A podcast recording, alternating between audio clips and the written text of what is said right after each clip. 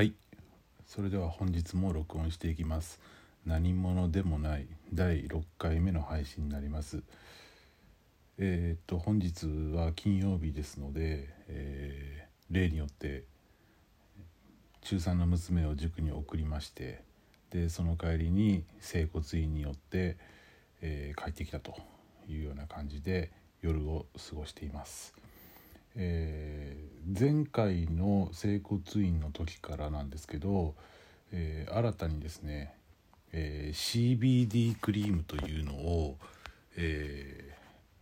腰の部分に塗ってもらってまして、えこの CBD クリームっていうのはですね大麻成分が含まれてるクリームなんですよね。でこれを塗ると、え鎮痛効果もあるしそれから、えー、炎症を抑える効果もあるということで、あの、塗ってもらってからすぐに、えー、効果を実感できるんで非常に助かっています。でまあ普通というか、まあ、国内ではあの医療用大麻っていうのは認められてないんですけどこの CBD クリームがなぜ認められてるかっていうとあの本来その大麻に含まれている THC っていう成分がありましてこれが、まあ、いわゆるその何て言うの？飛ぶっていうやつなんですけどその THC 成分っていうのを、えー、排除した状態で、えー、このクリームを、えー、作ってるんであのこれは使っていいよと。いうようなことになってるようで、えー、まあ効果てきめんという感じですね。で、えー、と前回配信しました「えー、牛とトラクターと私」のお話なんですけどこれあの配信した直後にですね、えー、ツイッターで、えー、古代エジプトの、えー、絵画っていうのを写真撮ってツイッターに上げたんですけどこれすいません削除しました。えっ、ー、と「いいね」をくださってたのが UG さんとまさしさん。せっかく 「いいね」くださったんですけどこれよくよく考えてみたら思いっきりネタバレしてましたよね。ということであのすいません。せっかくいいねくださったのに削除してしまいました。失礼いたしました。まあ、の腰痛については本当皆さんいろいろと悩まれてるんだなっていうふうに改めて思いました。あの農家だけじゃなくってもう本当全人類がですねこの腰の痛みと戦ってるんだなっていうことででまたあのツイッター上ではあの大変有益なアドバイスもいただきながら、えー、本当勉強になったなっていうのをつくづく痛感しております。えっと本日は仕事はですね、えー、お米の種まきをしました。えー、っと昨日配信されたえー、草の上にも3年っていうポッドキャストをされている草野大地さん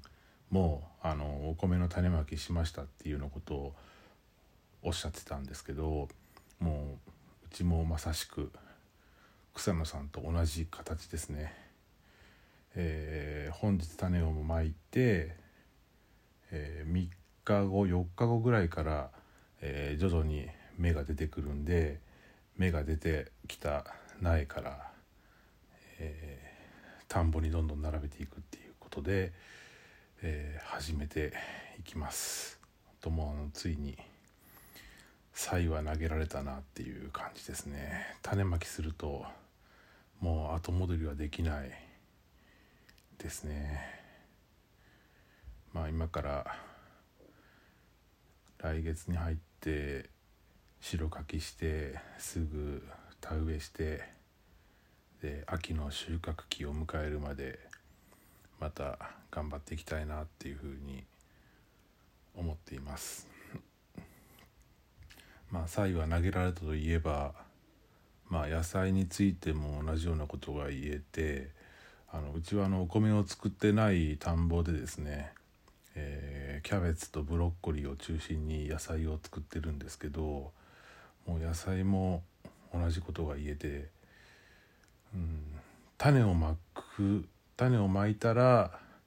植えなきゃいけない植えたらもう育つんで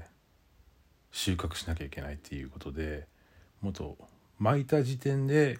もう収穫までの作業っていうのがもう決まっちゃうというようなことなんですよね。まあ当たり前の話なんですけど。で今から2年前にえー、っと長女が小学校を卒業する時にですね、うん、じゃあみんなでちょっと卒業旅行だっていうことで家族5人で、えー、東京に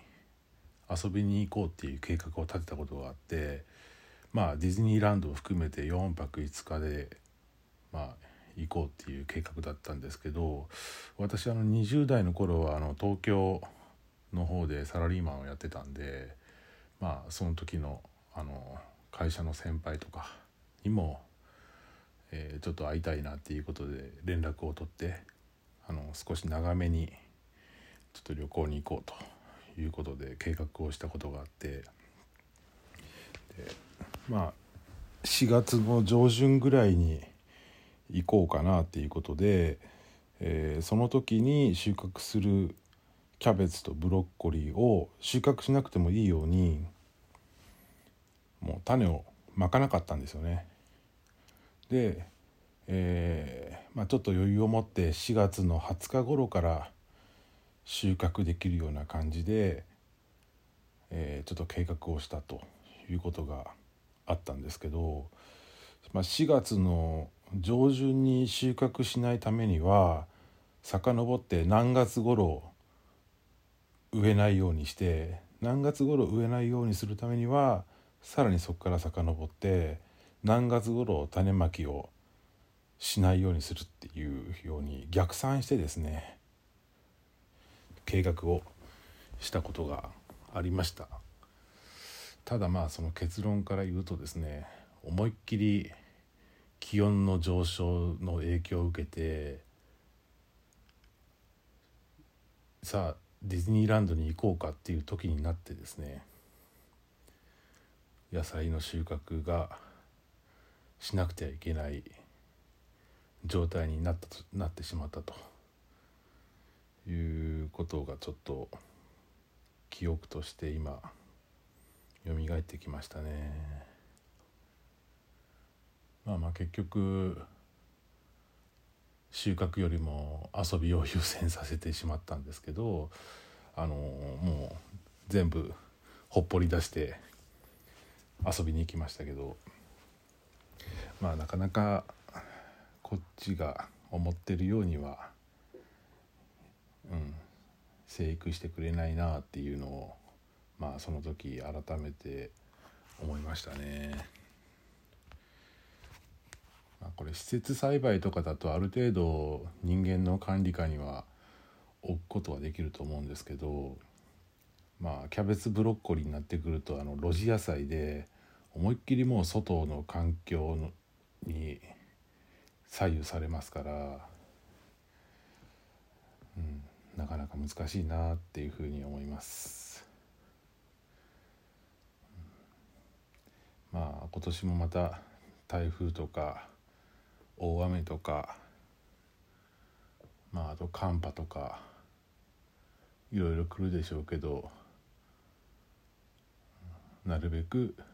計画的にことが運べばいいかなって計画してるんですけどまあうまくいった試しは今まで一度もないですね。まあそんなもんですね。農業って今年も一年また頑張っていきたいなっていうふうに思っています。それではまた失礼いたします。